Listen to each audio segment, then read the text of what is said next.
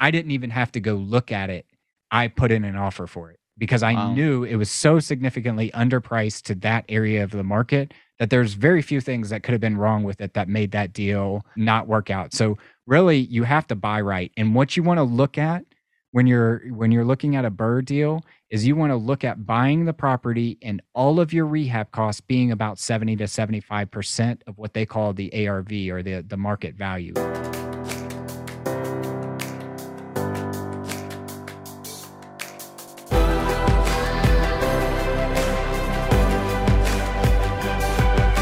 This is Better Wealth with Caleb Guilliams.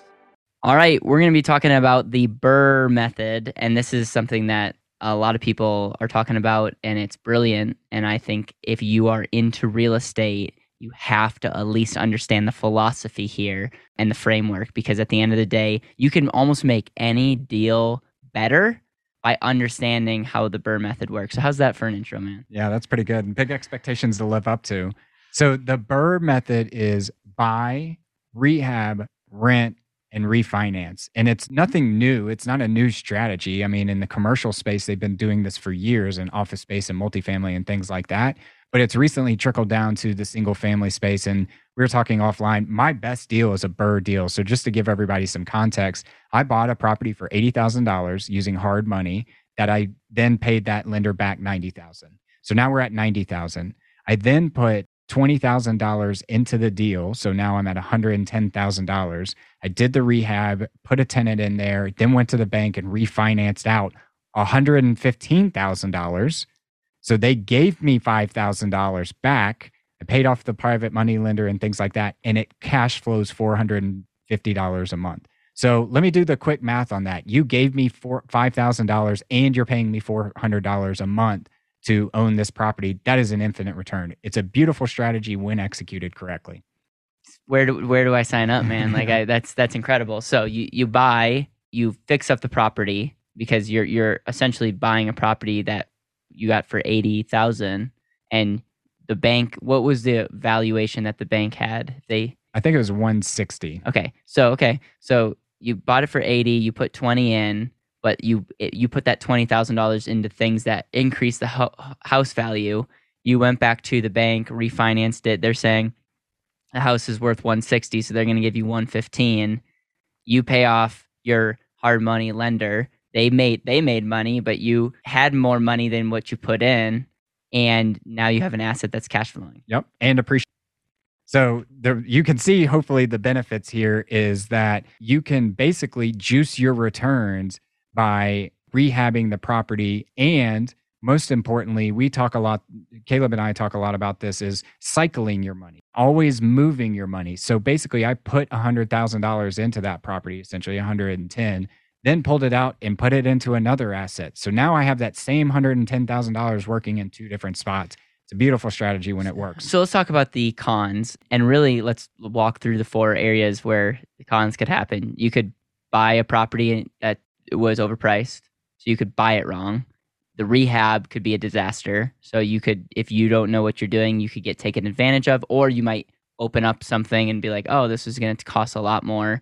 You know refinance might not go as planned and then the rent. So I, obviously it's not like a this is not like a dummy proof make your money you can obviously there's four points of where it could get more negative what would you say would you add any other cons to this and those cons can be advantages i just want to be very frank it's it comes down to the investor versus the investment you might not be the right person to be able to evaluate the deal Yeah, the first one that you mentioned, real estate is all about buying correctly. Yeah. Buying right. And I remember this property specific, and this isn't the only BRRRR I've done, but I by far one of the best deals I've ever done. I remember I was sitting on my in, in traffic on my phone, and this property came across for eighty thousand dollars, and I didn't even have to go look at it. I put in an offer for it because I Wow. knew it was so significantly underpriced to that area of the market that there's very few things that could have been wrong with it that made that deal not work out. So really you have to buy right. And what you want to look at when you're looking at a BRRRR deal is you want to look at buying the property and all of your rehab costs being about 70 to 75% of what they call the ARV or the, the market value essentially. So A, you're right, you have to buy right.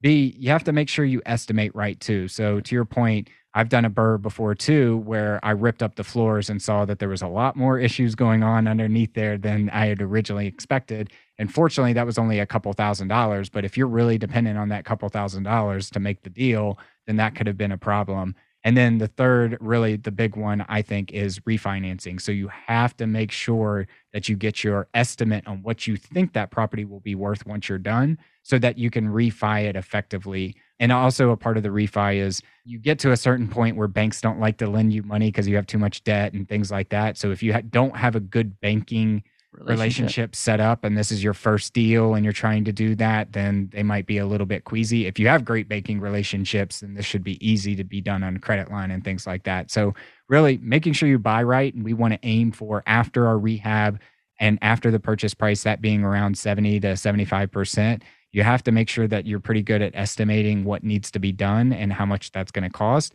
And then ultimately go ahead and line up your lender before you buy so that you're all on the same page on being able to pull your money out.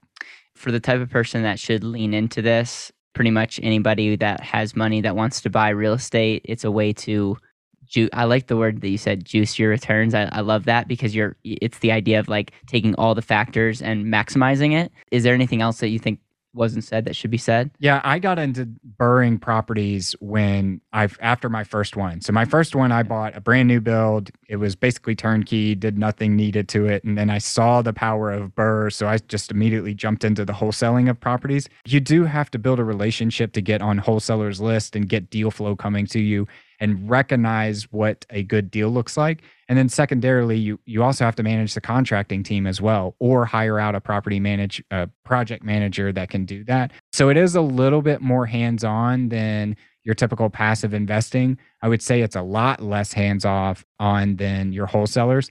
And so if you think about it, like normally people start with wholesaling properties, then they start by flipping homes to keep the cash going. And then once they can buy properties, they then turn those into BRRRRs, pull their money out, keep them as assets. So it's kind of in between the passive, I just want to be capital and wholesaling, and I'm doing it from it, it all comes down to buying right. And I think there's a lot of wisdom in that. So Matt, thank you. Thank you so much. And, and th- this is definitely a strategy that you should understand be able to juice your returns, make sure to share this video or this podcast with someone that's looking into real estate. And we're in a series right now on um, my channel and podcast on all about real estate and and helping people understand that not all assets are created equal. Um, not all real estate is good or bad. It very much comes down to where you are and getting the results and outcomes that you want and finding those assets that help you uh, best accomplish that.